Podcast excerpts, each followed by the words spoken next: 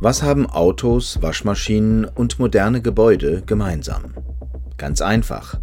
Bei ihrer Herstellung kommt Stahl zum Einsatz. In unserer hochindustrialisierten Welt können wir uns ein Leben ohne diesen wichtigen Werkstoff nicht mehr vorstellen. Stahl ist jedoch für einen großen Teil der Treibhausgasemissionen in der EU verantwortlich. Um die Ziele des europäischen Grünen Deals zu erreichen, muss die EU ihren ökologischen Fußabdruck verkleinern und die europäische Stahlindustrie muss ihren Teil dazu beitragen. Aber ist es überhaupt möglich, umweltfreundlich Stahl herzustellen? Sie hören die Reihe Mehr Einsatz, bessere Rechtsetzung. In dieser Folge geht es um die Stahlindustrie und darum, was die Europäische Union tut, um sie nachhaltiger zu machen.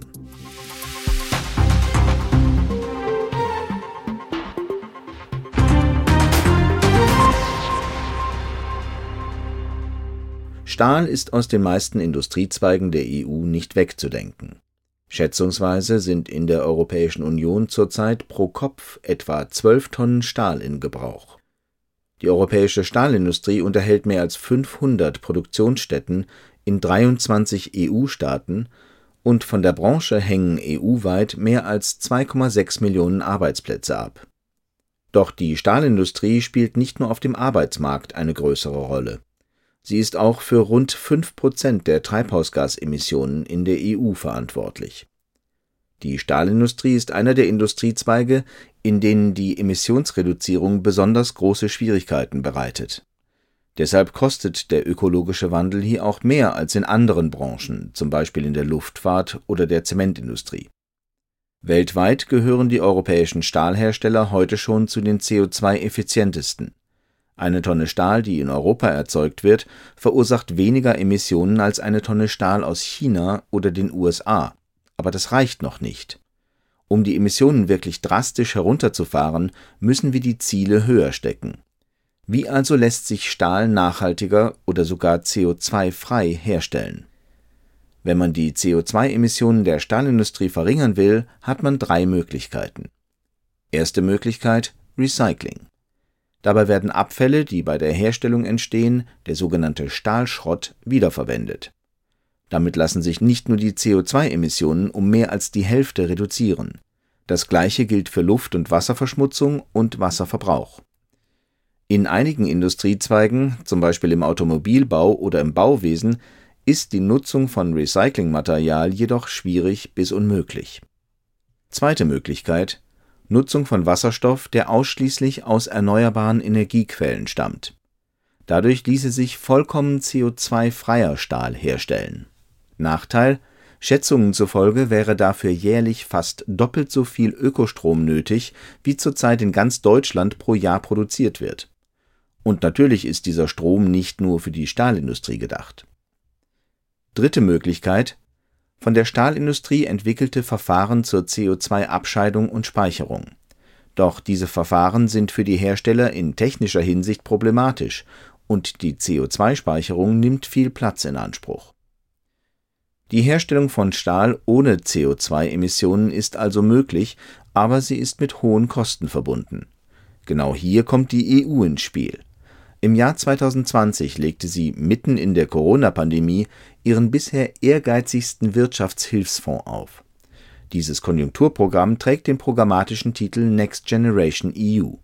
Es ist 750 Milliarden Euro schwer und soll der Wirtschaft aus der Krise helfen, indem es sie umweltverträglicher und digitaler macht.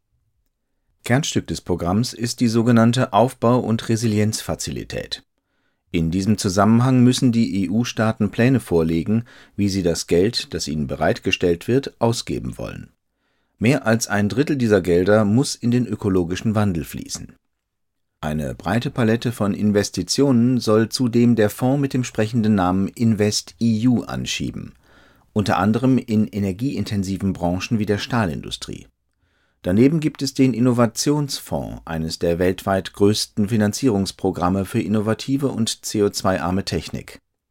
In seinem Rahmen stehen von 2021 bis 2030 insgesamt 18 Milliarden Euro zur Verfügung, um Industrielösungen auf den Markt zu bringen und die CO2-Emissionen in Europa zu verringern. Darüber hinaus gibt die EU über das Forschungsprogramm Horizont Europa Geld für Forschungs und Innovationsvorhaben, die bahnbrechende CO2-neutrale Stahlherstellungsverfahren zutage fördern sollen. Auch private Investitionen tragen dazu bei, dieses Ziel zu erreichen.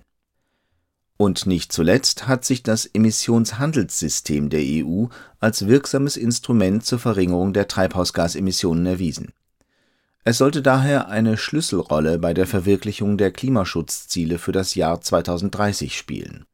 Das Emissionshandelssystem sorgt dafür, dass für CO2-intensive Energie, die die Erde belastet, entsprechend viel zu zahlen ist.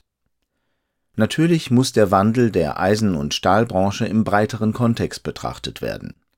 Andere Wirtschaftszweige stehen vor ähnlichen Herausforderungen für sie gilt der gleiche Zeitplan, und sie haben mit vergleichbaren Problemen zu kämpfen. Deshalb brauchen wir ein Gesamtkonzept, um auszuloten, wie alle Industriezweige in der EU CO2-frei werden können. Die Reduzierung der CO2-Emissionen in der Stahlindustrie ist eine große Herausforderung. Sie ist jedoch ein wichtiger Bestandteil der allgemeinen Umstrukturierung unserer Industrie, und sie ist in greifbarer Nähe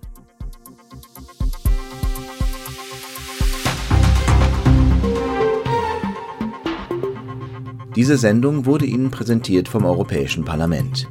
Mehr dazu finden Sie auf der Website der Denkfabrik des Europäischen Parlaments EP Think Tank.